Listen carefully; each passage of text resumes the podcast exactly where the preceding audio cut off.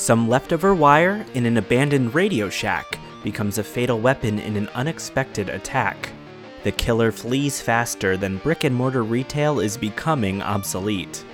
Before their battery permanently drains, the victim scratches at a clearance sale sticker. Is it a clue to the murder? Is it a hint at the motive? No. It's Dying Message, the detective anime mystery podcast.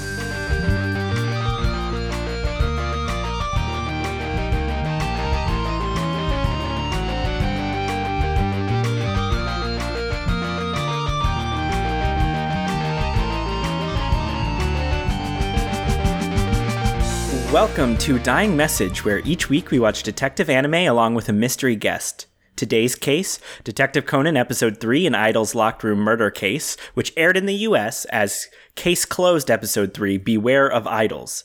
I'm your lead investigator, Noah Max Levine, and you'd think that's straightforward, but apparently my financial advisor didn't understand what I was saying because they purchased a Florida wildlife refuge on my behalf, and now I am someone who invests in gators.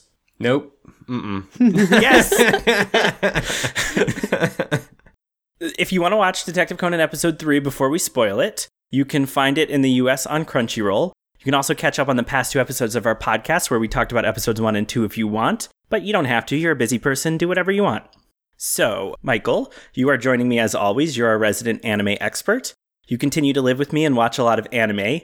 And I just wanted to check in on your Digimon because we've talked about this before, but I feel like you are now raising more Digimon than ever. So, how many You already Digimon know the you have? answer is three. You already know the answer is three. You're just calling me out on the podcast.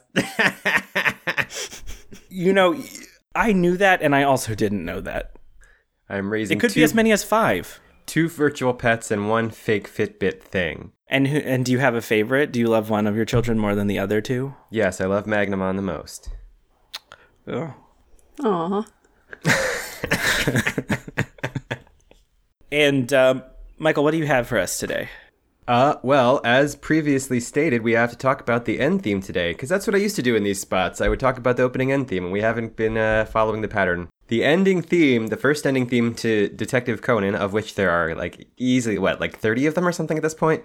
But the very first one is uh, Step by Step by a group called Ziggy. And if you look up pictures of the J Rock band Ziggy, they very obviously are trying to all look like Ziggy Stardust.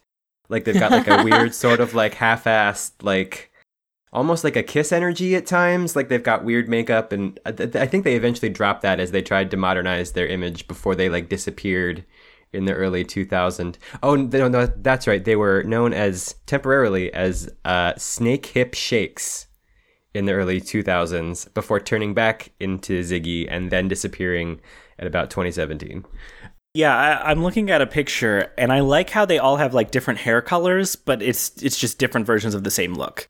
But like one of them is blonde and one of them is a redhead. hmm their group formed in 1984 the year i was born so their band is as old as i am as a person And uh, any other information you want to give out to our key demographic of identity thieves? uh, yes i just lied i'm actually 25 Great. All right, let's welcome our fantastic guest today, and I'm very excited to, to, to continue to talk about Detective Conan and, and all the things we've got to do today. But it'll be much more fun because we have our guest. So, our guest this episode is a stand up comedian and improviser. She's a team member of Daddy Issues Improv Comedy. You might see her at outdoor stand up in the Philly area this summer. And one time she solved the mystery of the Phantom Pooper. I've cracked the case. It's Siobhan O'Hara. Hi, everybody. I didn't poop anywhere. I promise. ever Ever? No, you can't prove it. Where's the proof? You don't have it. That's a great tease um, for everybody to like stick through and listen to the end of the episode to find out what the story is. Right? I think it's a good one. It's painfully boring, however. the the name of it's great and what actually happened. But you're just gonna have to stick around and listen to find out because I'm not telling. But I will later. Yeah, there's there's the important things we've got to talk about instead, which are the questions everybody is dying to know. Uh, which is Siobhan, how much anime have you seen? I've seen like a good portion. I'm not as well versed as Mike might be, but growing up, I definitely was informed by Toonami, Dragon Ball Z, Sailor Moon, late at night when my parents thought I was asleep, Cowboy Bebop, Inuyasha, like all those late 90s, early 2000s shows that were like kind of gory and maybe not for me at 10, but here I am. And yeah, I definitely have seen this show, this detective show, at some point in my life, but it was dubbed. Yes. I didn't watch it in order, so I don't know all the stuff. So, as much as I kind of know what's going on, I'm still fairly confused. But that's just going to make for a great podcast because I, I'm really good at not knowing stuff. So we'll just keep that train chugging. It did a stint on Adult Swim, so that's probably where you caught it. Exactly. Siobhan, yeah. would you be would you be shocked to learn there is currently airing a sequel to Inuyasha about his, uh, his and Kagome's two children? What? Do, wait, they get together? That's like my original Jim and Pam. Oh my god. That's awesome. I did not know that. No. Um, you might be interested in knowing this, but right now, my partner and I are going through Attack on Titan. Uh, it's his first time watching it. And I am just like glued at watching the show, obviously, but also watching him watch it. I'm like, oh. So this is very exciting. Very exciting anime time in my life. I'm still over here Googling Jim and Pam. No, I know that they're from The Office, but I haven't s- seen I haven't that. even seen The Office, no, and I know from Jim and Pam. Yeah, Come on. I know. I also haven't seen Inuyasha, so I'm Googling that too. All right, I now know that none of us have anything in common. so this podcast is the chemistry All is going to be great. We just go our separate ways. We'll All right, each bye, release everyone. a separate cut of the podcast episode that's just us. that's so funny that you've seen it before. And I also watched it first as the dub. And that sometimes the choices of names and other things like that are, are kind of shocking. Mm-hmm, mm-hmm, mm-hmm. Right. I definitely think that there's a little disconnect between the subtitles and the dub and for I like watching the subtitles because it might be a little bit more choppy in terms of translation, but you're getting all of the meaning and the feeling behind it. And whatever else you don't pick up on, you can watch through the animation because it's also a very visual story. So you can do that as well. Also, watching very Japanese characters be like, "Hi, Mary Sue." It's like that's not your name. That's not your name. Also, a lot of a lot of the dub companies these days try to insert like just shoehorn in whatever like internet jokes they can come up with. Like the line might be, "Oh, you're such an idiot," but they'll they'll dub it like, "Oh, you're like an Elon Musk fan." Like what? Suck it, Elon Musk. Yeah, here in America, we don't understand what an idiot is anymore. Our only reference point is Elon Musk. I only I only understand things through internet humor. So So I'm curious to hear as we go through, like, if it strikes what if what what you remember and how this compared, and yeah, what what parts were still confusing. But the uh, the other thing we do here is mystery stuff. So how do you feel? Are you a fan of mysteries, novels, TV shows, podcasts, uh, radio drama? Yes, yes, all of it. I have been watching Unsolved Mysteries since the start of the um, the pandemic. I've been more so watching. I, I want to watch things that provoke my brain to do something, and as much as watching The Office a hundred times is great, I, I can't do it. So I've been watching Unsolved Mysteries because let's face it, I'm going to be the one to crack the code. We all know this to be true. The detectives and all their resources couldn't, but me and my giant bottle of wine will. And watching different um, murder documentaries. So trying to follow that along as well, like Making a Murderer, um, The Innocent Men, The Monster Next Door, all those things. A lot of them are, are on Netflix and stuff. So they're easy. They're not easy to watch because it's pretty gory, but you know, nice uh, something to stimulate your brain while you're also doing other things around the house. So I very much am into like the whole mystery and drama, criminal minds thing. You've mentioned some true crime stuff. Do you also like procedural stuff, or you know, like um, Can I just say I don't know what procedural stuff means? like, I'm just a little dumb. procedural stuff like your CSIs and your SVUs and oh, sure, like Law and. Order and stuff like that. Although I have been the one that I've been watching the most is, and I'm not knocking it because it's a comedy, but Brooklyn Nine Nine. I've just been watching that more so. Law and Order has always been there since my childhood. Um, like my grandparents watching it, and my parents watching it, and me watching it on a sick day in bed, and everybody's like, "Oh, I watched Wheel of Fortune, or not Wheel of Fortune. What's the morning one? Is there a morning Wheel of Fortune? Breakfast bowl of fortune. No, the um, Price is Right. Oh my god. Oh, Everybody's like, "Oh, I watched The Price is Right as a kid." I was like, I watched a lot of Law and Order as a child on my sick days. You're like ahead of the game because you've actually seen this show before. You've watched a decent amount of anime, a whole bunch of mysteries. Other than having caught Case Closed, as it would have been when you saw it, have you ever seen any other mystery anime? I no, I don't think so. I think that this has been the only one. Are there a lot of other ones? Yes and no. Got it. Okay. there are some. Like the the big shows that have caught on in, in the US and the shows that are like murder mystery detective shows are separate bubbles. But speaking of bubbles, who is my favorite Powerpuff Girl, Oh, shocking. Mike can give us a powerful introduction into this anime that we're watching today. What does uh, the folks at home need to know about Detective Conan? Okay, well, Detective Conan is about high school detective Kudo Shinichi. When he went to an amusement park with his childhood friend Mori Ran, he saw a suspicious transaction with a man dressed in black. He was so absorbed in watching the deal, he didn't notice the man's accomplice ambush him from behind. The man gave him some strange poison, and when he woke up, his body had shrunk. If they found out Kudo Shinichi was still alive, they'd come after him and put his family and friends in danger. Following Professor Agasa's advice to hide his identity, he hastily answered Edogawa Conan when Ran asked him for his name. He decided to stay with Ran, whose father is a detective, to gather more information about the men in black. Even though his body's gotten smaller, his mind is still the same. He leaves no crime unsolved. Shinjitsu wa itsumo hitotsu. And that's the only time I'll ever do that whole thing. My god. Did you did you copy that down from like the beginning of a movie? I made it third person, but yes, that's the that's the typical movie introduction to what the hell is going on in this world. He's a child. He's got the mind of a high school detective. A famous 17 year old high school detective. Japan's a small country. this notion of like a high school detective seems to be a big a big recurring thing in like these shows and yeah it's it's not as much of a thing or here except for like veronica mars i guess hmm.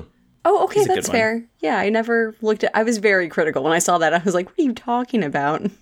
But okay, yeah. but she wasn't like nationally famous well, that's the thing. They use the adjective famous like he's some sort of like the Sherlock Holmes of whatever, like junior grade in high school. It's like, all right, well, yeah i feel like being known as the sherlock holmes of your high school would be like a bad thing if you had that reputation like you'd walk into the room and people would be like ugh that guy like how do you not get beat up every day in high school? So the first thing to talk about, of course, when we talk about this episode of anime, and we did our deep dive last week, but Siobhan, opening song, what do you think? Oh man. All right. I wrote a lot down uh, because there's a lot of information to take in. They don't give you a second, they don't build up the music for it. It's like immediately, this is my name, this is who I am, this is who attacked me. It was the men in black. Uh, not not Gary Lee Jones or Will Smith. It's other people, and then it goes into the whole like crescendo of music, which is great. But I had to rewatch it like three times to be like, who? All right, who is everyone? And I think that the song was fun, and I think that the everything in the show is fun, even as like critical as I'm going to be about certain things. It's a good time overall. I just it distresses me that this child at some point in this series, as given to us by the opening, is going to save someone from a crumbling staircase into a dark hole. Like, and he is her only salvation, and he's a child. And this woman is a, I'm guessing, a high school lady. She's in high school as well. Yes. She's got to be heavier. and I don't know what would she have done if this kid wasn't there. That was distressing. That that scene is a metaphor, but I do think in the you know uh, the thousandth episode of this show just aired, and there's like 25 plus movies. He has absolutely like caught her as she's falling off the side of a building before. Thank God this eight year old's here because I'd be dead a hundred times. Oh, there was the time he uh, grabbed onto the landing gear of a plane as it was lifting into the air and then rode in the landing gear the entire plane trip and almost froze to death. Yeah, yeah, right. Yeah. This cartoon is irresponsible. Also, didn't he jump out of a blimp In that blimp movie? Oh, for sure, for What? sure. All right, y'all are making the stairs sound like nothing. So apparently it goes it's there's nowhere but up to go from the stairs. Nowhere but up from the It's stairs. It's true. also a, a quote from the song that I wrote down because I feel like I gravitated toward it a lot is I'm not a hot shot nor especially great. All I understand is the pounding of my own heart. And I'm mm-hmm. like, yeah, that's me. I'm not super great or especially fantastic at anything, but I'm here. I wouldn't probably not save a whole bunch of people's lives putting my own life on the line, but this kid will, so that's nice for him. I'm qualified by the nature of having a pulse. Mm-hmm, yeah, mm-hmm, that's it. Mm-hmm. And if that's all I need, I'm here. I'm rocking it. Did you did was this song familiar at all? Because the English version Oof. is an English cover of this song essentially. It did not sound familiar. Is it? Would it be somebody No I know? Is it Fall Out Boy? What's going on? What's happening? No. When they did the dub that appeared on Adult Swim, they tried to do English versions of the opening song and ending song. And it wasn't anyone like, it was just one of the voice actors. I didn't know if like Bare Naked Ladies actually wrote that song, and I should not be making fun of it. No, but uh, apparently Simple Plan did what What's New Scooby Doo? Mm hmm. What? Okay. I'll, I'm not gonna look it up. I'm just gonna believe it. I'm gonna run with it.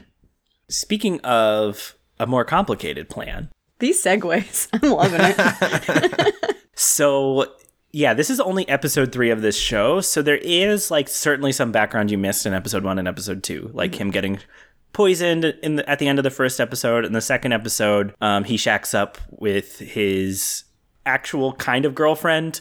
He just decides to start living with her. okay. How does that work? Was he like, hello, I'm very small and homeless. Can I please live with you? And she was like, my boyfriend disappeared. Yes, I need companionship. It was not much different from that. So his neighbor was like, This is my relative, but I'm a busy man. Can you watch my child? And she's like, I'll ask my dad. And he was like. No, but okay. That's her dad. The professor's her dad. The detective is her dad. Yeah, oh, the shitty damn it to hell. Okay, let, I'm just gonna be quiet for a little bit. I'm gonna listen. I'm gonna learn No, please. more. The professor is uh, Shinichi's neighbor, uh, who is like, This is my relative. Can you watch him? Because I'm a bumbling old man. I'll forget to feed it. And this episode, uh, not to go in sequence because this is out of sequence, but in this episode, the professor gives him his first of many gadgets Yes. the voice changing bow tie. Mm-hmm, mm-hmm.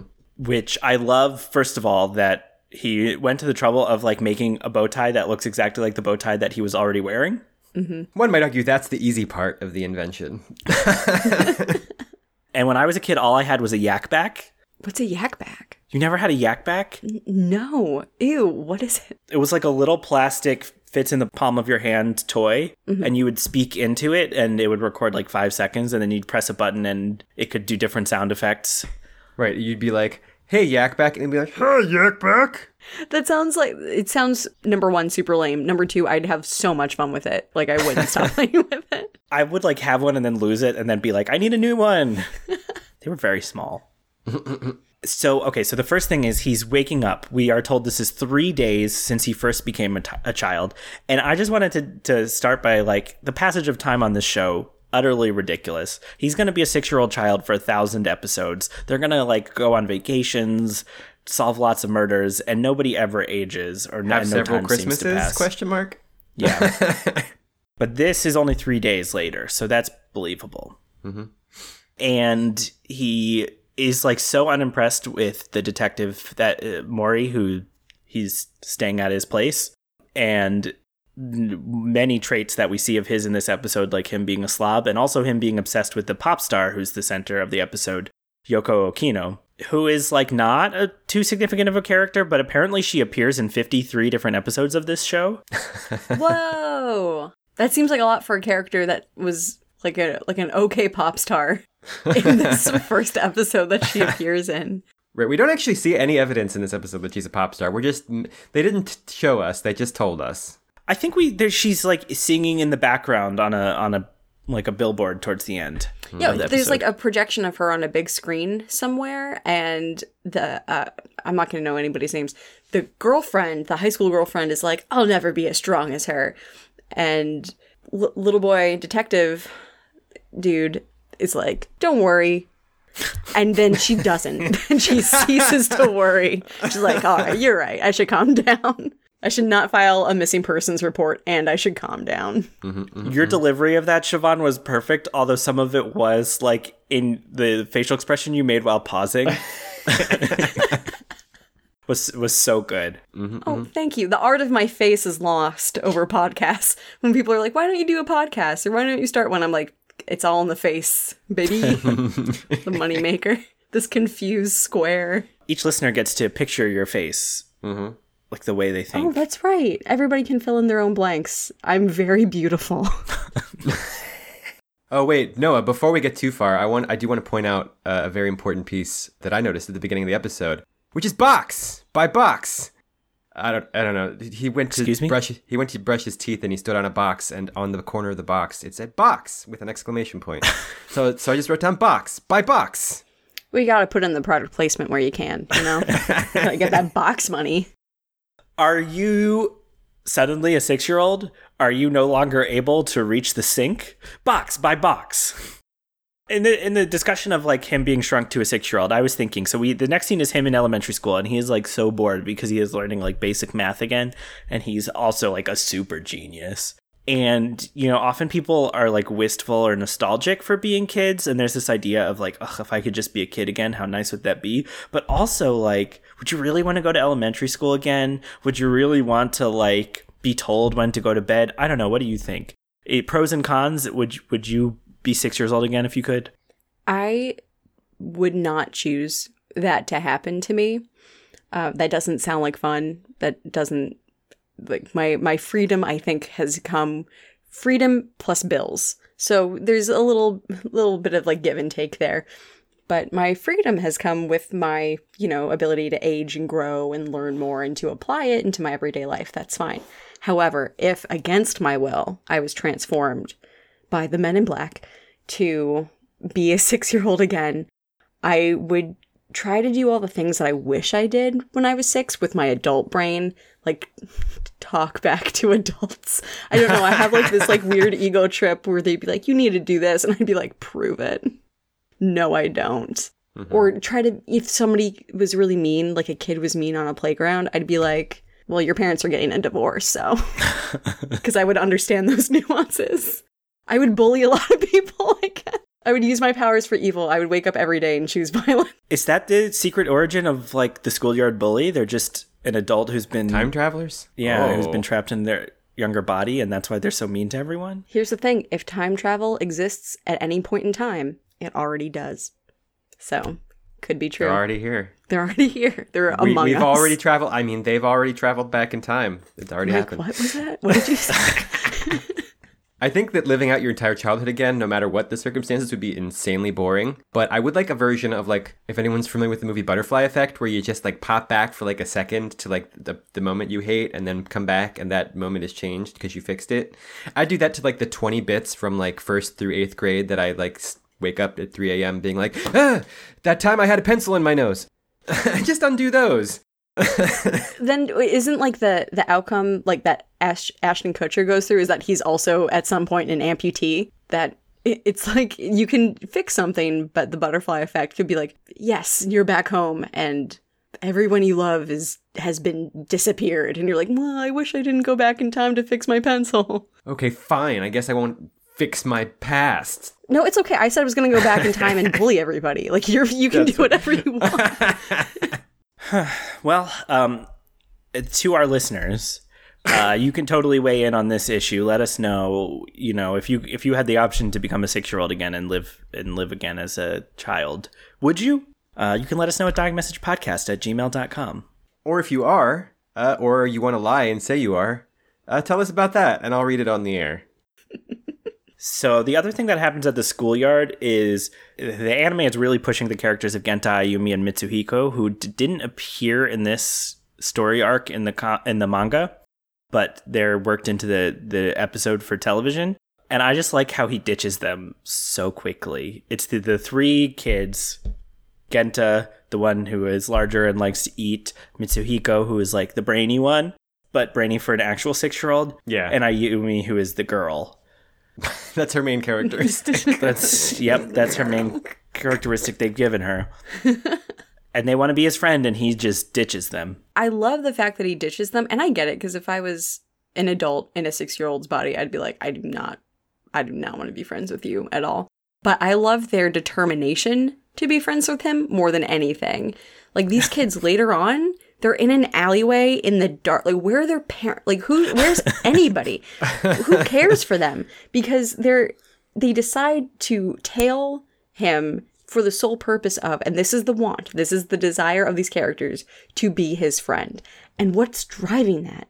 Why are you out so late at night, willing to like put yourself in danger? Go into a stranger's trunk and then like, I don't know, follow. They have each other. There's three of them. They have each other. They have likes to eat, brainy, and girl. That's like enough for them to, to find friendship within each other. I don't know why they want this other person maybe I'll find out more listening to more of your anime intricacies throughout the rest of the podcast. they definitely have some of the most absent parents in anime. Mm-hmm, mm-hmm. Um, I feel like they frequently climb into the trunks of cars. Why? Oh my god, that. And uh, we were just watching one of the newer movies, maybe like movie number twenty three or something. Is that the one where they were bizarrely fashionable? Uh, well, yeah, you were. You, Mike was caught up on their like very fashionable outfits that the children were wearing, but I was caught up on the fact that like they went on a trip um, across Japan with Conan and the professor and the detective, and it's like they've gone on trips with these with these before, and there's always a murder. Like how many times do your do you send your six year old over to his friend's house and he encounters a murder before like you're not allowed to go over to that friend's house anymore? Right, one is too many. I feel. uh, if I were a parent, I'd be like, well, I wouldn't be like, well, let's see. One is you know a fluke. Twice is a coincidence, but three times is a pattern. like, we can't have you go over there anymore. I feel like it would be one and done. No, I don't forget the time they cooperatively piloted a drone to fly a bomb out of the city. Yeah, that's another recent movie. oh my god. The okay. fate of thousands of lives lied in the hands of their video game skills. I feel like I have one ridiculous thing to like take note of, like the stairs, but also there's a blimp jumping. And it's like, oh, these kids go in the back of a trunk, but wait until they commit a war of terrorism, an act of terrorism. Oh my god we have seen a lot of this. Um, yeah, I mean that's the thing. If you're around for a thousand episodes and like 25 movies, it, there's just there's power creep. Just escalates and escalates. Um, the nice thing about this episode, and what we're going to start to talk about now that we are like halfway through our podcast episode, more or less, is the murder mystery, which is like nice and self-contained. And apart from all the like continuity stuff that you had questions about, like who these characters are, did you follow the murder mystery as we start to talk about it? Yes. So I think it, it, all it was all located in one place, which I think is super easy to have it be more cohesive. Uh, with that being said, having so many people at an active crime scene muddies the crime scene. Like I'm not a professional crime lady, but everything that I know from like SVU and Law and Order is like don't touch anything, don't let anybody go in there. And everybody's just like hanging out, looking at stuff. I know that Conan's a famous 17 year old detective and they should give him credit for that. But he's also like a six year old kid in their eyes and he's just like walking around, touching stuff. yeah, there's a lot of people in there. The kids are there. The mm-hmm. dude, the, the taller dude who likes to eat food, he gets knocked out twice. Nobody gives a shit. um, he has a concussion. The adults could care less. They're trying to solve the murder, and I feel like the once you find out what happens, it's pretty straightforward. But up until then, the detective and the other detective there, the one that looks like the hamburglar, just keep jumping to conclusions. So you're just watching people jump to conclusions until finally Conan's like, I know what happened. Yeah, so we'll we'll get to we'll get to the apartment and we'll meet Megure again, who's the hamburglar. Okay. Perfect. Right. So, but but there is a moment like we can't skip the scene where the pop star Yoko goes to uh, Mori's detective agency and recruits him because when he first opens the door, he is like you know, he's all stubbly, his clothes are wrinkled, he's probably mm-hmm. been drinking and he does not want a client. So he opens the door and he's like, sorry, we're closed. And then he notices who she is. He becomes Tuxedo Mask. Basically. They all watch him walk into a closet it's very cartoony. There's it's like, you know, like bumping, bumping, bumping in the closet, and then he comes out with a rose and clean shaven, nice suit.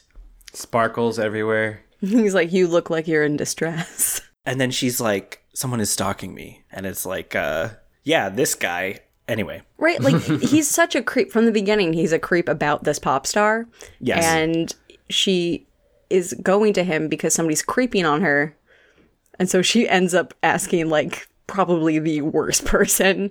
And he's like outraged that somebody would be following her around. And Meanwhile, he's like ogling over her poster in his office. Like, I don't understand. Well, it's like the old expression goes set a thief to catch a thief, right? Did anybody else write down what like she complained about when she complained about a stalker? Furniture moved inside her apartment, photos were being sent to her, like someone was taking photos of her, and she was getting anonymous phone calls. So just kind of like textbook uh, what happens when someone is being stalked. And he not only asks for her address and phone number, but he also makes her give him an autograph. Right? She's already signing stuff and she's terrified about people exploiting her for her popularity, perhaps, to get closer to her to cause her harm. And he's like, Could you sign this for me? It would mean so much. I love the uh, music throughout this episode. Like the music in this early part of this series is just so good. I don't know if anybody noticed like this the smooth jazz that comes in when they start to investigate. yes, I. It felt very, um, what's it called? Like Humphrey Bogart. Like having the, the s- smooth jet, like the saxophone in the background for like the city at night. There's a little bit of rain. The children are in the alleyway. Nobody cares about them. that kind of feel. The atmosphere. and everybody ends up at her apartment. Um, she's brought them over there to investigate this stalking case. The three kids pop out of the trunk of the car and like run up the stairs behind them, and, but they open the door. Surprise! It's a dead body. And boy, did everybody react like crazy. Like, everyone reacted so hard. I really just wanted, instead of finding a corpse, to just be like, she left her underwear on the floor and she was embarrassed that everybody saw it or something. Because they, everyone was like, huh, ha, huh, oh my God. But all the detectives had that look that they were like, shing, detective mode when they looked at the camera. There's like shots of them reacting, and there's like lightning in the background. Yeah. Everyone was so shocked. And this is this is when the police arrive. There's like a quick cut. We see police cars outside. The inspector Megure comes in. He's the hamburger. Got it. Okay, cool. I will refer to him as such from here on out. There's like very quick blink and you miss it backstory, which is that Kogoro and him used to work together when he before he was a private detective. Mori was with the police, and he very much is like, uh, "You were bad when you worked with me." Not excited to be in the same place as somebody who used to be maybe like a partner or work in the field with them. yeah, Megure also notices at this point that it's very hot in the room, and then nobody talks about it until it's relevant at the end of the episode. yeah. That's one of the clues. Um, that they kind of there's this whole series of investigations, which is like goes back and forth between Mori accusing someone incorrectly, Conan noticing something and trying to get other people to notice it, and like progress being made until they get to the end of the episode and, and all is revealed. You know what we didn't do was talk about. So there end up being three suspects, but so far we've met two of them. Mm-hmm. So the first of the suspects is Yoko, who is the pop star. Mm-hmm. And visually, I thought she actually was dressed kind of like a normal person and not dressed like a pop star. Well, she's not performing. I guess uh, if I wanted to blend in or look normal or not be followed, I might not be bedazzled either. Or whatever pop stars wear. It's just everything's bedazzled jeans. That that's still in. That's true. And then there's a man along with her who came to the detective agency, and that's her manager, um, Yamagishi. Just a general sniveling kind of subservient man.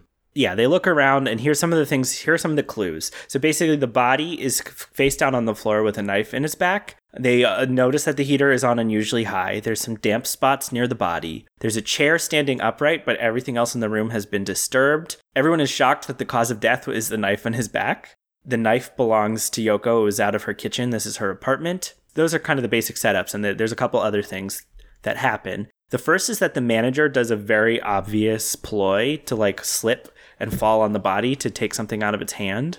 Mm-hmm. Oh yeah, that was gross. Like I understand. Okay, I understand maybe wanting to if you feel as though your friend is going to be in trouble, wanting to protect them. I don't know if I would protect somebody if A, they could have been a murderer, or it meant that I had to get face to face with a freshly dead body. Like, I don't know if I would have that in me, but he just kind of does it. And I think that goes along with Mike's description of him as being kind of a more sniveling, people pleasing type of person. He might have felt as though he had to, but it's very obvious and it's not graceful and it's kind of gross. we also learn later that he's actually harboring a little bit of guilt over this whole situation and what he thinks happened as well. So, Yeah. Um, this was actually a fear factor challenge that they cut for legal reasons, where contestants had to remove evidence from a corpse's uh, outstretched hand. On live TV. A hundred thousand dollars. I guess I thought this line would mean something to me later, but like I just wrote as a line of my notes during this this whole scene, "Twas a hair." I guess I thought that would mean more to me later. That's all I wrote about this situation. We see him grab something and we don't know what it is, and he like tries to put it in his pocket and he drops it. And Conan does this uh, very obvious thing where he like runs over and oh stomps yeah, on the it, don't mind me, I'm a child. Yeah. and that's when he picks it up and goes, "Aha! It's a hair." I think this goes back to my first point, which is these people shouldn't be there to begin with. Nobody should be there. With all this in mind, the kids are still there. One of them is still unconscious, and nobody should be inside this. Even Conan, he shouldn't be inside the vicinity near the dead body at all. These are terrible detectives. First off the bat, I feel like if somebody's going to like mess around and take a hair, that's kind of on you for not making a blockade. I don't know. We haven't even gotten to the parts where people have smoked in front of them in this apartment that isn't Yeah. any of their apartment. Oh yeah, I lo- I love that.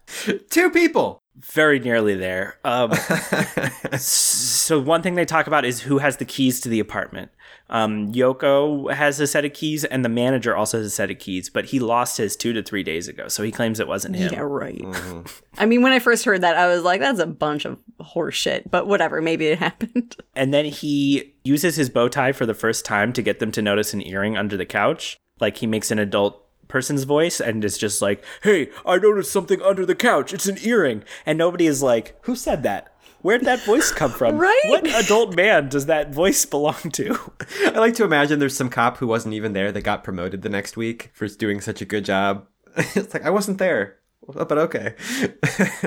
And the earring belongs to another character, Ikezawa Yuko. And you're right. It's like they have her come to the crime scene, which is the apartment. Wouldn't they summon her to the precinct? Right. Or what like talk what to her I on wrote the down in my notes was like, what's the budget for this show? Could they not afford to draw a, like a police precinct? But that wouldn't, I mean, as much a sense that as that might make in the real world, they might not have been able to entrap her into, or at least Conan entrapping her into being like, hmm, what what is your relationship with this apartment in and of itself? Yeah. Right, well, she walk she walks in and she's just an idiot, like all over the place. Like, I'm gonna do this thing that I wouldn't know about if I'd never been here before. I'm gonna do this thing I would never know about if I hadn't been here She before. She goes straight to the bathroom. She knows all about the Statue of Liberty. I'm like that blew my mind. I was like, what an actual idiot. I love that, right? That's when she smokes in front of children who shouldn't be here. So, like, I guess at it's on everybody. scene. Yeah, yeah, she smokes in front of children at a murder scene in an apartment that isn't hers without asking. And she picks up what looks like a Statue of Liberty off the desk and uses it as a lighter. Mm-hmm. And I did like this moment because Conan is just like, How did you know that it was a lighter if you hadn't been here? And both Megure and Mori are like, Oh, he's right. How did she know that? I feel like the uh, first case of the first Phoenix Wright game sort of stole this. Maybe. Uh, they had like a stat a thinker statue that was a clock, but you wouldn't know it was a clock if you looked at it because it just told you when you like pressed a button on it or something. I'm like they they got that from this episode. Way to spoil the first case in Phoenix Wright, Michael. It's the tutorial case. It's st- still a good case, Larry Butts. So the the thing about Yuko though is first of all she is Yoko's rival. They both were pop stars, but Yoko is much more successful. But Yuko has that's this is what I'm talking about. She dresses like an anime pop star. Yeah, she has that cape. and has like fur or feathers coming down the side. She looks awesome. She has earrings like the one she lost at the scene, but her coat was maybe a Dalmatian coat, and I'm wondering if this is connected to the upcoming film Cruella. I think we I think we solved that case. I think we just solved it right now. Uh, the answer is absolutely yes. And I'm th- I'm not gonna check it on Google. I'm not looking it up. I'm just gonna run with it. This is truth for me now. I was going to ju- just now say I think thought it was funny that she bought a replacement, like an identical pair of earrings to the one that she lost in the apartment. Like, what kind of weirdo loses a, an earring and then buys an identical pair, knowing full well I did that like a week ago? Of course Like, you I, do. I literally did that exact thing. So I don't know why I was thinking that. Remember how many times I bought that same watch and then found the other ones of it that I had lost? yep. Things about y- Yuko. So she's got long hair, kind of similar to Yoko's hair. And the superintendent thinks they saw Yuko come into the building. And that's pretty much it for Yuko. Now, there was one other moment of Conan like trying to talk to adults, which I thought was funny, which is the one where he's trying to talk to them and Mori interrupts him and Ayumi steps in. And kicks him. She kicks him in the shin and then he like chases her off screen. but that doesn't discourage them from keeping the children around from that point forward. No. There was the fun part uh, where like Conan couldn't get them to listen to what he was saying, so he just started like child complaining to get his point across. He'd be like, "I've never been here. Where's the bathroom?" and all the detectives were like, "Oh my god, he's right." That's a weird lighter. I wouldn't have known that was a lighter if I'd never seen it before. Hint, hint, you idiots. And I like later on he'll be like he'll he'll know a fact about a poison or something and he'll be like, I saw it on TV. I'm just a kid. Shinichi Nichan told me about it. Yeah. yep. That becomes a very famous one. When he pretends to call himself on his cell phone and get the answers from himself. Yep. So when they confront Yuko about the weird lighter, she does admit to something. What does she say happened? Uh, she says that she has a friend that has one just like it. And the detective, the Hamburglar is like, prove it. And she's like, I can't. so she doesn't. And I guess she admits to knowing the layout of the apartment because she had been in there. She does some pretty frequent B and E's into this poor woman's apartment. Um, but only to find scandals, to find stuff that she could put in the news to bump her competitor down a few pegs so she can get back out into the spotlight, which is fine and great. But she's still confessing this to police, and nobody. I know that this is a murder case, but nobody follows up on those B and E's, and she has to have done like ten to twenty of them. Um, But Yo- Yoko is clean. All she could find was a DVD box set of Scandal. that's it. Her only sin is binging. Um, but while Yuko was there, the man who was murdered attacked her. Yes, And that's how she lost her earring. Well, came after her. Yeah. And I did think for me, this is, you know, I have seen this before, but I didn't exactly remember how this played out.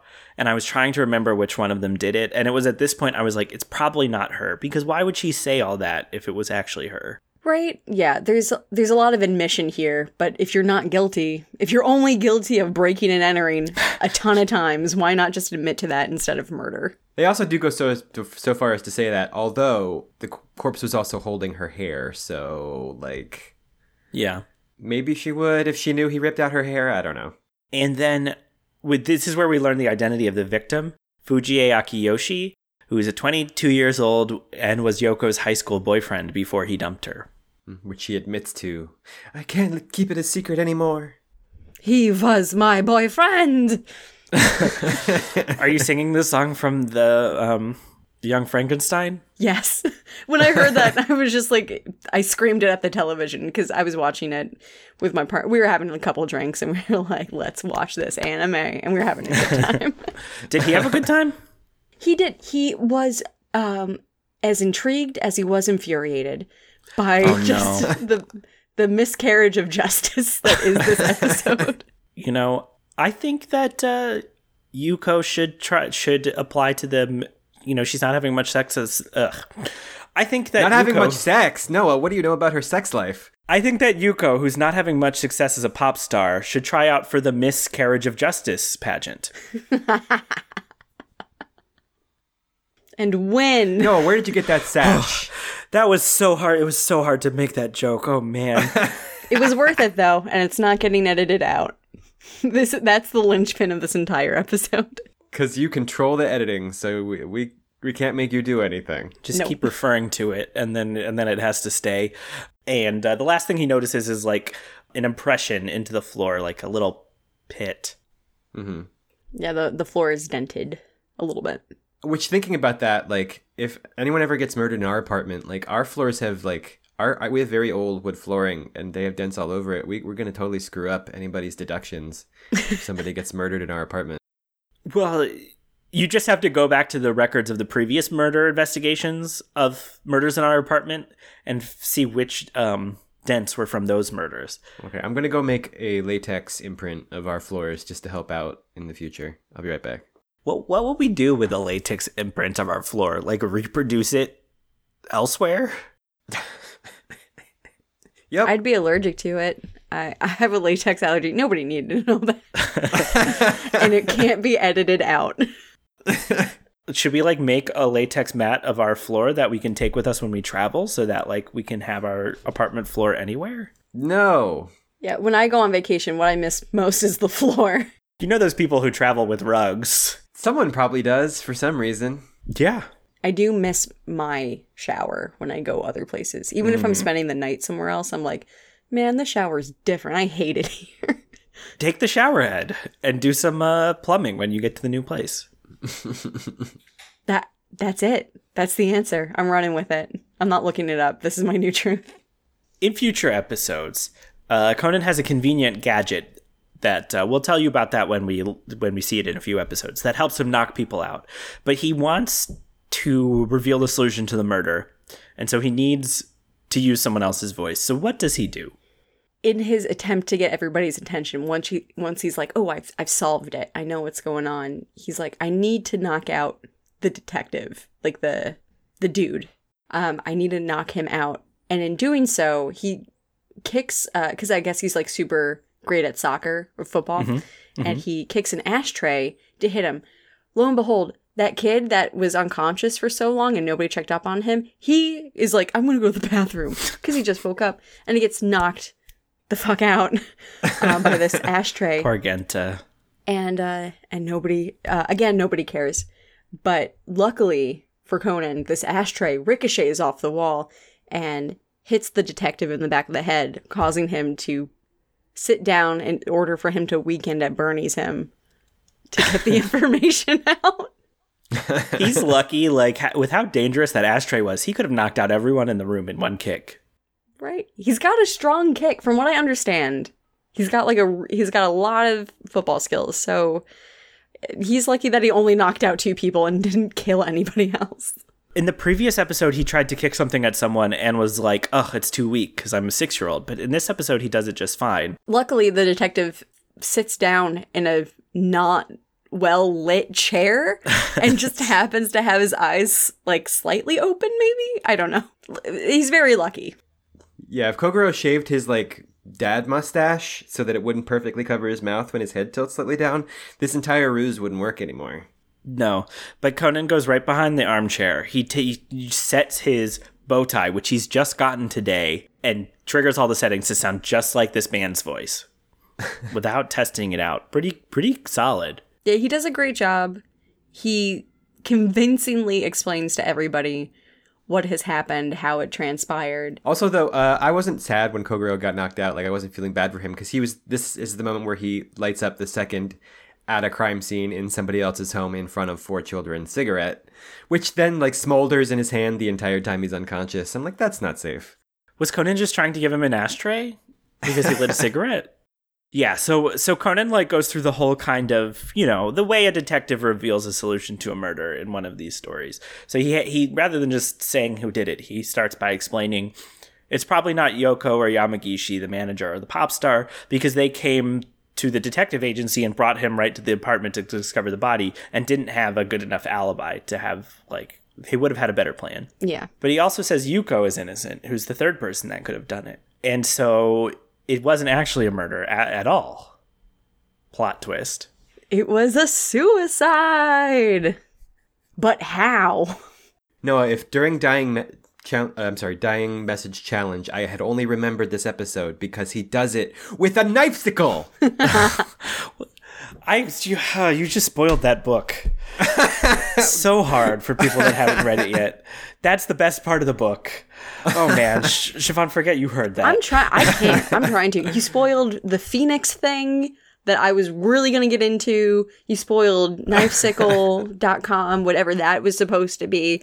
And now I don't feel like I can be part of these communities anymore. But try to stop me. You can't. Yeah, so it, the, the it was clear that ice was involved, right? Because there was water on the floor and like little melted bits of. And they kept talking about how hot the apartment was. Yeah.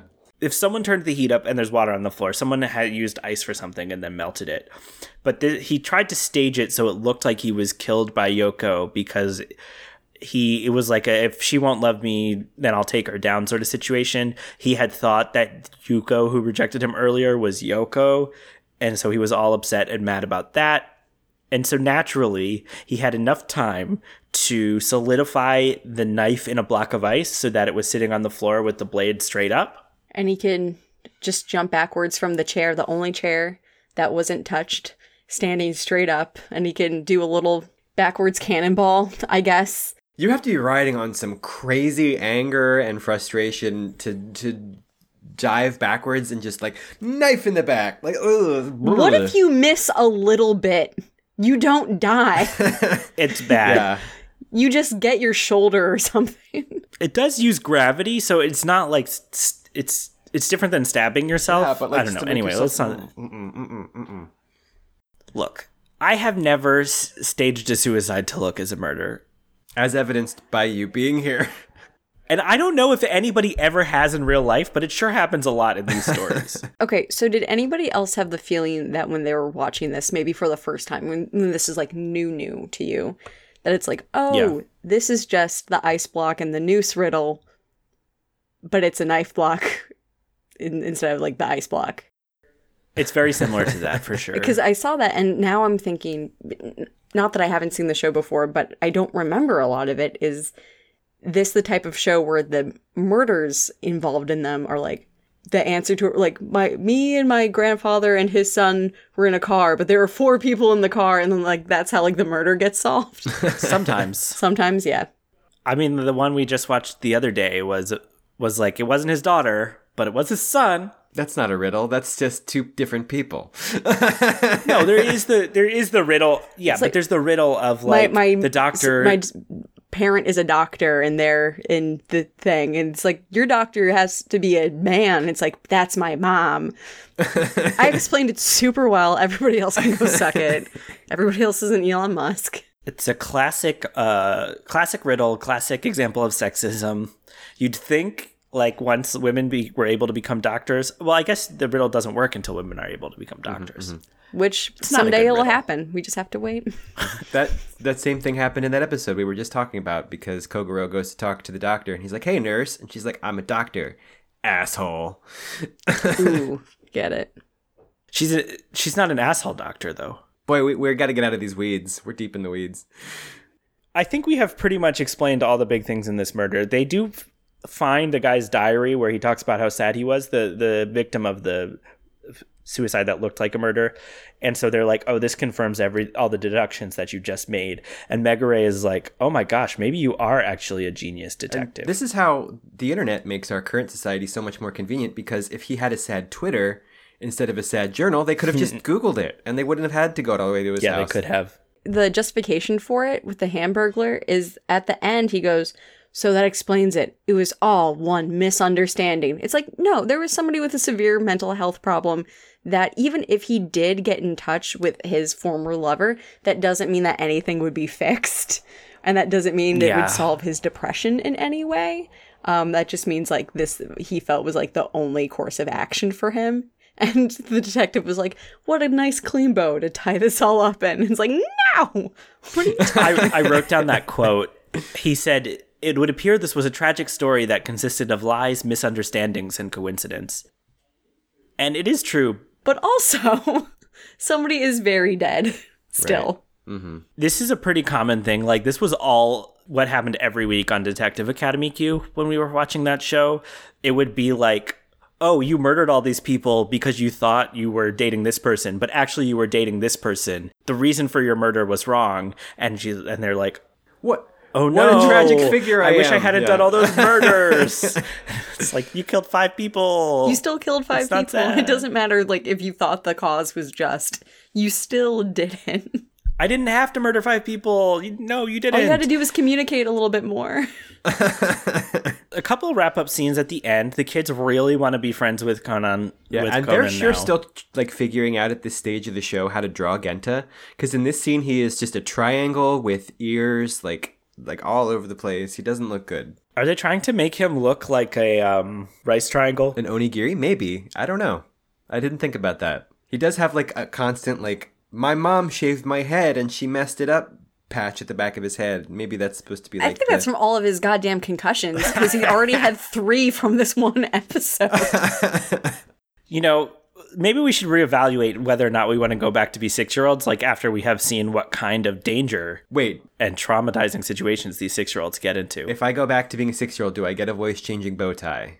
That's critical. I don't know. This isn't a podcast where we do hypothetical situations. Do, never can I have wish for a hundred more wishes?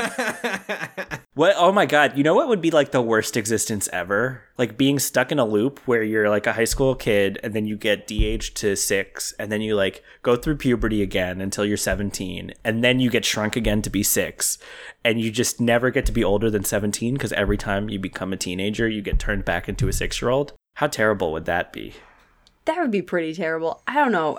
I'd probably I'd have to do something. I'd commit crimes. I like know like this there's this like dark side of me that would be like if I already am immortal because that's what that means. You're immortal and you know how the world Yeah. works. I'd either probably try to do super good things but have the opportunity to do super bad things and I wouldn't put it past myself to be like, well, let's see how much money I can steal from a bank or I don't know. Maybe something less worse Yeah. or more worse. I don't know. It would be terrible. That's a special kind of hell. And you uh, talked about at the beginning when we were talking about Yoko, the scene at the end where like Ran sees the billboard and is like, "Oh my gosh, she's already out there being a pop star when this little thing happened to you. My boyfriend disappeared and and I'm like a, a wreck." Yeah, she's like, "Oh, I wish I could be as strong as her," and they're just holding hands, which is cute from like a perspective of this is uh, maybe like a high schooler, and this is somebody that she's babysitting, and they're holding hands walking down the street late at night. Yeah. As somebody who knows that this person has 17 year old intentions inside of a six year old holding his girlfriend's hand, I'm like, this is weird. Um, for for them, It, it is weird. It is it's weird. weird because like she's missing somebody who's right there and that sucks and he can't tell her and that sucks but he's probably like i don't want to hang out with other six year olds i don't want to kiss you. But like we really can't. Like we so can't. Like it's illegal to do this. But he figures something out and like let's jump Did you did you stick around after the credits? absolutely yes. So in that post-credit scene he starts his long trend of like a phone relationship because he can call her on the phone using his voice-changing bow tie yes. to talk to her as Shinichi. Yeah, he uses the public telephone um, to give her a call and adjust the bow, bow tie to his voice so that he can be like, "Hey, I know that you're worried about me. I'm just working a case. I'm gonna be there soon. Like, I, I, miss you and stuff like that." And she can hear his voice and at least know that maybe he's not dead. And also for her not to get the author- the authorities involved more so, perhaps. But also, it's like still weird still weird for the six year old to be like i miss you so much i'm like i miss the way you are i miss holding hands like, oh. You haven't even seen an episode where she bathes him yet. oh no oh what i can't i don't know if Well, i'm allowed to watch I will it. say a lot of times when they have him talk about how much he loves her, they do the thing where like you see him as a high schooler Flirting In the in background. like a shadow form in the Yeah. background to try maybe try to make it less weird. Um, I wrote down that this is the start of the shortest distance, longest long distance relationship wow because they're like in a long distance relationship, but he's actually Living like, in her home. right there. Uh, also, this is a good like almost no time has passed in this show. Like he is still six, a thousand episodes later, but technology has advanced rapidly in this this small child's lifetime. Because th- in this episode Right. he's on a on a payphone, but like later episodes he's got like a smartphone, and they've got the internet. So it's like Right. It's going to be a, a lot harder to fool her when she's like, "Well, can you send me a quick selfie?" And he's like, "No." Can I follow you on TikTok? No, you can't. okay, so when I, or maybe I shouldn't say this. I'm going to. Here we go. When he first was starting to talk with her on the phone, I was like, please just say I miss you and then get off the phone. Don't make it weirder. please.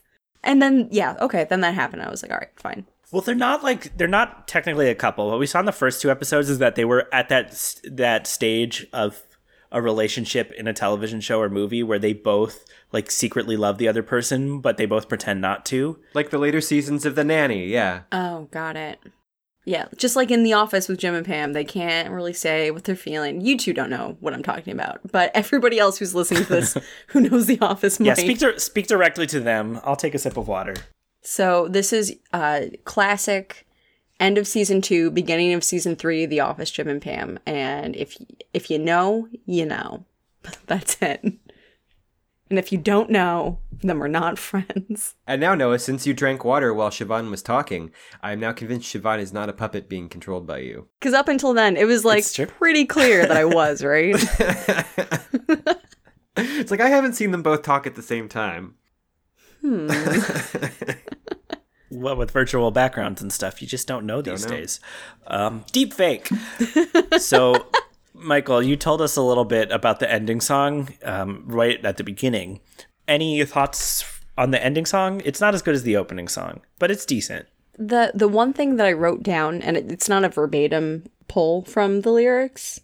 He says puzzle pieces grow, and what I think that means is like the puzzle pieces of this giant puzzle that is his existence right now keep getting Yeah. more and more and more. And like, what a terrible puzzle to like be like, oh, I think I'm done. It's like, no, there's a whole other pile of pieces over here that needs to be incorporated into this thing. I was like, that's I, I like that little metaphor. Also, some of it was in English because I was like, I understood Japanese. No, I didn't. Um, they said the words in English for like some of the beginnings of the of the little snippets of the song, and I I don't know why, but I don't know if either of you can enlighten me as to why there was some English in there.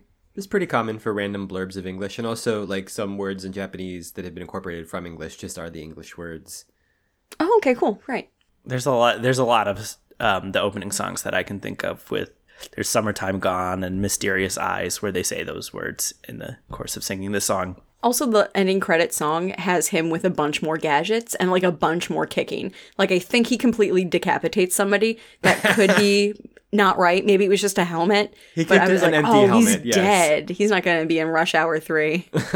I couldn't remember whether these are legit clips or if they're just It clips is. for the ending. is, But yeah. yeah, there's a bunch of action He shots. kicks a, a, legit a clips. motorcycle helmet into a guy's face by bouncing it off of an open uh, trunk of a car.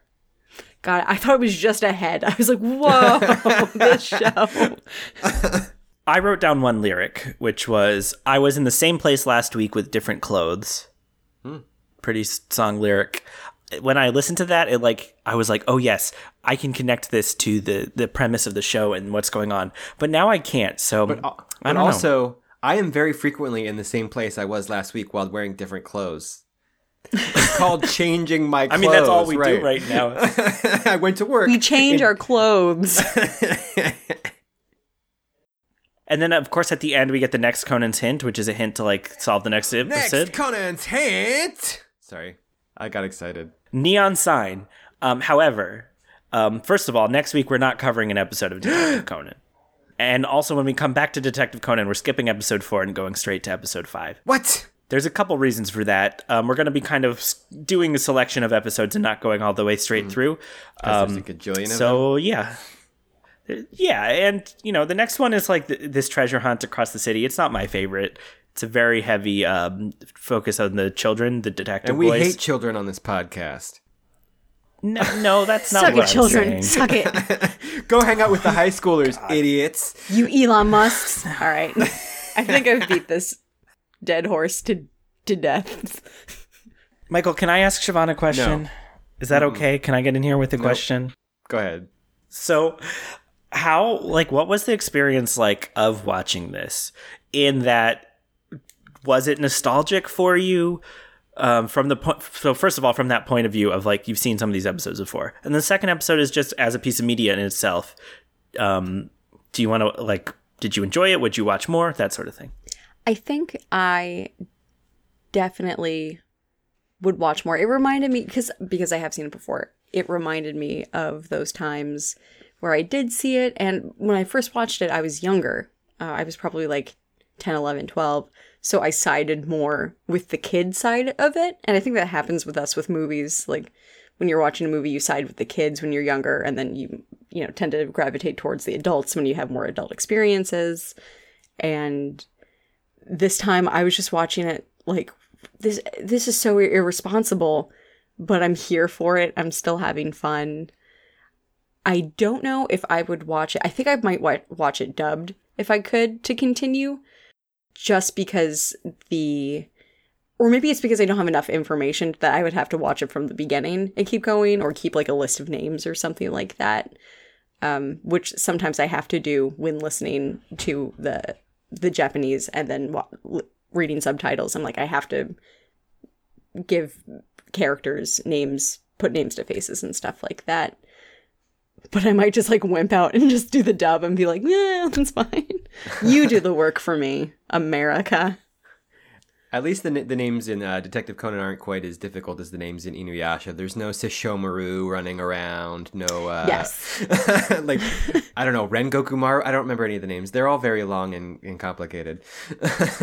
but overall, I think this is like a super fun show, and it's silly, and it's a serious matter with silly things. Also, it's a cartoon, so I think it's fun.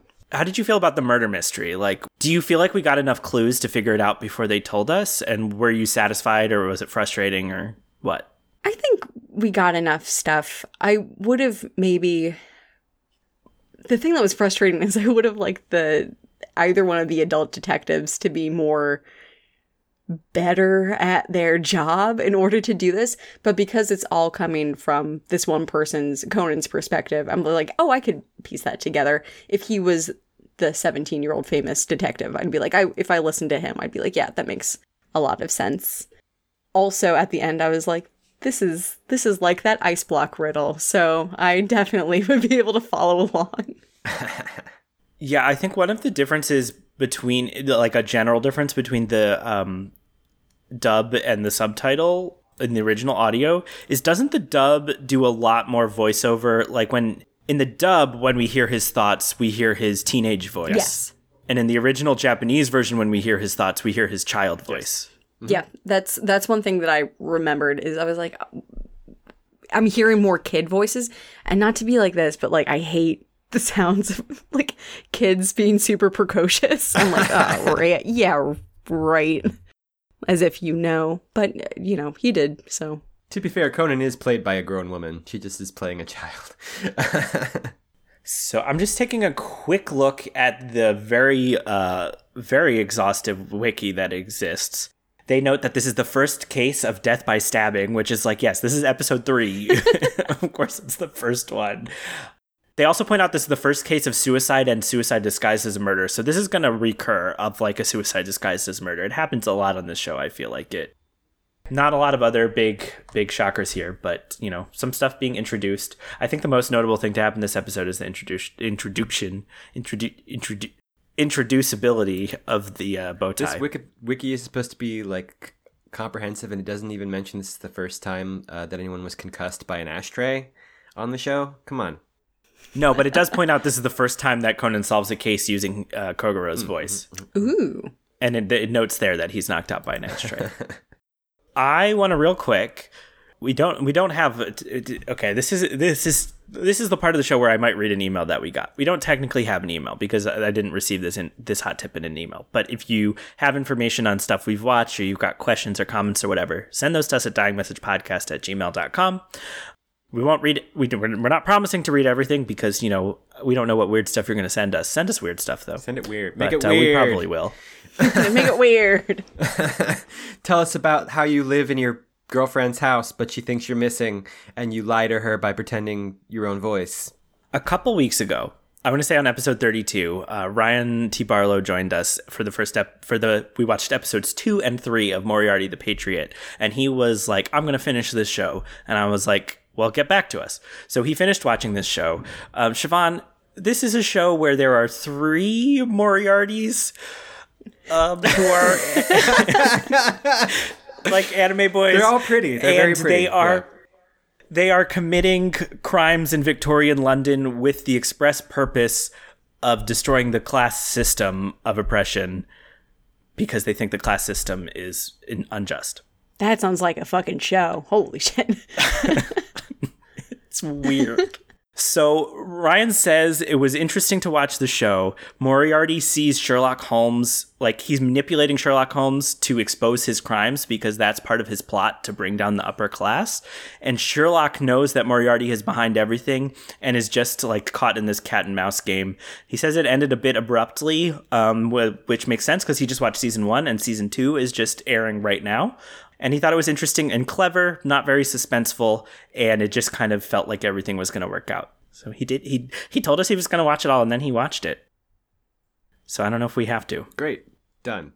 Um, Siobhan, we are. This is airing in mid May, but we're recording this a little bit earlier. So, um, I today is not your birthday. no. What a rude thing to say without context, Noah. That was before we started recording. No, it's okay. Everybody says it. They're like, hey, Siobhan, what's going on? Today is not your birthday, and don't fucking forget it. Uh, the best kind of inside jokes in a podcast are the inside jokes between the podcasters, but not that they've shared on the podcast. I want to ostracize the audience as much as possible. Let's just make that very clear up front. So, Siobhan, this is not your birthday. Audience member, it's probably not your birthday either. But, uh, like, it might be fun for people to catch your improv or your stand up. Or I've also seen you make some pretty funny, like, um, videos. Yeah, I like doing sketch videos. I mean, I'm just doing them for me. I'm kind of I feel like we're all hitting this kind of this wall in quarantine or self-isolation, whatever level that we're still doing. Um I'm bored, so just making little videos. Uh, Daddy Issues, that's the improv team that I am part of, and Mike is also part of. Daddy issues, what's that? Daddy Issues. We are an improv team. We're local to Philadelphia. We are doing free shows every third Friday of the month. And if you would like to donate while you're watching, you're more than welcome to on um, give me co- give me a coffee, share with me Buy coffee. me a coffee. Buy me a coffee. Today is my birthday, so purchase a coffee. please.com. And it's just us having fun online. Come check us out. This week is that week. So this Wednesday, Daddy Issues. Uh, well, it doesn't matter if we're doing this so much later in May. It's the but- third Thursday. Yeah. Yeah. No, no, no, no. For third Friday. Third Okay, Friday. here's the thing. If you are listening to this in the first few days when this episode was released, so t- if today is like May 17th of 2021 or the 18th or the 19th, this coming Friday, there should be a show on Friday the 21st of May. But you can also check out Daddy Issues Facebook page and also on we're on Instagram too at Daddy Issues Improv. Check us out there. I'm also uh, fingers crossed going to be doing some more stand up in the city this coming summer with the weather getting better and being able to do more outdoor shows with keeping masks on and maintaining social distances, uh, doing fun things that are safe. You can uh, follow my little videos that I do on Instagram at Siobhan Rose, Rose spelled R O I S 91. On TikTok at Siobhan Rose 91 also. I'm sure if you just type in Siobhan, there's only like, there's gotta be like, what, five of us ever? I'm just kidding. But you'll find me, I'm sure. But yeah. Are there any famous Siobhans? Oh, there's the one that was on American Idol. The awful woman my father married is named Siobhan. It's me. I don't. Go to your room. Thanks so much, Siobhan, for uh, taking a blast of the past and watching this episode with us. Yeah, of course. Thanks for having me. This is super fun. It was nice to um, look at anime, a detective anime with a critical eye and a whole bunch of confusion. They go hand in hand. yep. So, addressing our listeners briefly, uh, next week we'll be covering Katrielle Layton episode one. Oh, that's not actually the. Do you know the full title of the anime, Michael? It's an anime from the like spin-off sequels of the Professor Layton games. If you've heard of those or played those, um, it's more of a kids show. It's pretty silly and fun. The full title of the anime is The Layton Mystery Detective Agency, uh, Katrielle's Mystery Solving Files. So we're gonna do episode one of that. Um, if you can uh, join us for that, it's gonna be pretty fun. Thank you again for listening. Best way to support the podcast is to go to Apple Podcasts if that's where you listen and give us that rating slash write a comment or review. You can be honest and let other people know if you enjoy the podcast so that they can find the podcast and know that it's worth listening to. Keeping in touch with us is real easy because you can just go on Facebook, Dying Message Podcast, or at Dying Message Pod on Twitter, and you'll always know when our new episodes are coming out. And um, always send us those thoughts that you have to dyingmessagepodcast at gmail.com. Also looking for, you know, recipes, um, copy pasta, whatever you want to send us. Please copy all of your pasta and send it to us. Okay. This would be like one of the rudest weeks ever for us to not address your mystery because we we we ta- we tantalized people at the beginning. So I gotta ask. So about- goodbye, everyone. Bye. See you later. No, mystery of the Phantom Pooper. what happened? All right, so the name is grand, the event is small. I had this is when I first moved into the apartment that I'm currently in. And during the colder months, for sure, there's definitely going to be some mice that make their way into the house. It's not a big deal. Um, they're trying to get in from the cold just like everybody else. And as long as they're not making too much of a hassle, then, you know, it's fine. We keep food away. And it was the end of the cold months, getting into the warmer months. And all of a sudden, I kept seeing all like this mouse poop like on the table, like on everywhere. And I was like, oh my God, I haven't seen one in so long because they usually leave when it's nicer out. So I put on gloves and I use sanitizer and I cleaned everything up. And I was like, hopefully that doesn't happen again. And it happened again, much to my chagrin. And so I'm like, I have to, I don't want to buy traps, but I have to go out and buy traps. And nothing, I haven't heard anything. Nothing was catching any mice. I was doing the whole like put cheese or peanut butter on the traps to try to catch them. And this had been going on for like a month now. So all these little droppings were happening, but I couldn't find or hear any mice. I even left out bread on the counter to be like, if it's nibbled, then maybe I could see like what's going on. And nothing. Uh, it turns out that my boyfriend in the morning, uh, at the time, he's now my fiance. If he hears this, oh my god, he was making big breakfasts before he left at 5 a.m. and they were all caraway seeds from rye bread that he kept making a mess with in the dark making breakfast. So it wasn't a mouse and it wasn't poop. It was caraway seeds and I'm so embarrassed. It's it's the kind of thing where like he'd make the mess and leave. You'd wake up and clean it. Mm-hmm. And then like he'd come in the next day and make the mess again. And Yeah. And we didn't discuss it. I'd be like, I think there's another mouse in here. He's like, I haven't seen anything. okay. Whatever. Do you think when he was preparing his meals, he was like dressed in a giant mouse suit? A hundred percent. There's no doubt about it. I think he was just mocking me, honestly. He was like, she's gonna think this place is disgusting. And for a while I was like, should I contact my landlord? Like, is there is this something where is there like a nest somewhere? Because when it was winter, it would just be like one or two little mice scurrying around. I'd be like, well, what are you gonna do? And I was like, this mouse, if it's one mouse, it's shitting for ten. I don't know what to do. We actually didn't want to say anything, Siobhan, but he has appeared in the background of your webcam during this recording many times in a mouse costume, just sort of giving the deuces and peeking out. So Oh no, I'm gonna I'm gonna kick his ass.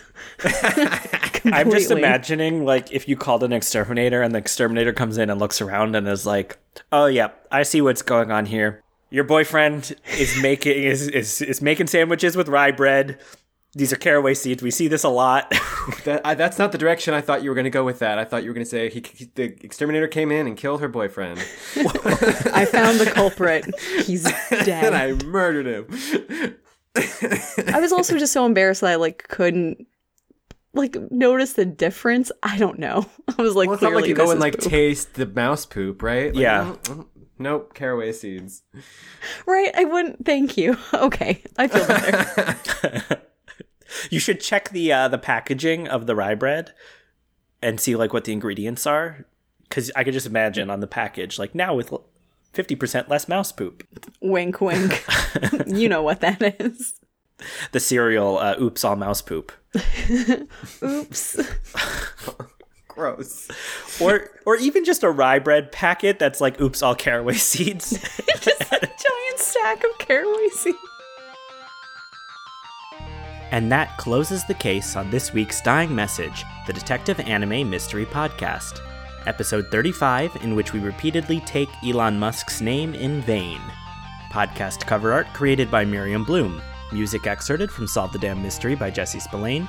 Thank you again to our mystery guest, Siobhan O'Hara. Coming up, how does a man lose his entire family inside his house? When is a mystery like Emile Foy? Does anyone really own a dumpster? All that and more when we next examine the scene of the crime for that fatal note the dying message. A typical flex on this anime's part is to like equate a high schooler to an adult, which is not how any adults in the real world see high schoolers. They are baby children and they are idiots. uh, sorry to any high school listeners. You're great. You're like the Suck you're it, the high one, school listeners. You're the one Suck good one. it. Oh no. All you Elon Musks out there. Oh boy. you know, I was going to say, well, back when I was in high school listening to podcasts, I think there probably were podcasts when I was in high school, but they weren't as big of a deal. they were on the radio. Yeah, I think I heard the words podcast and I was like, what is that? I don't have an iPod. Okay, bye. Yeah, right. When you literally, like, the only people listening to podcasts were the iPhone users. Those who had a iPod pod. Touch. Yeah, iPod Touches were big when I was in high school. Um, like the game with the ice cream. Anyone? I had a nano. no. The falling ice cream. I had a nano. That's it. I got my first razor my junior year of high school. That's about it. I never had a razor, but they were popular. Mhm, mhm.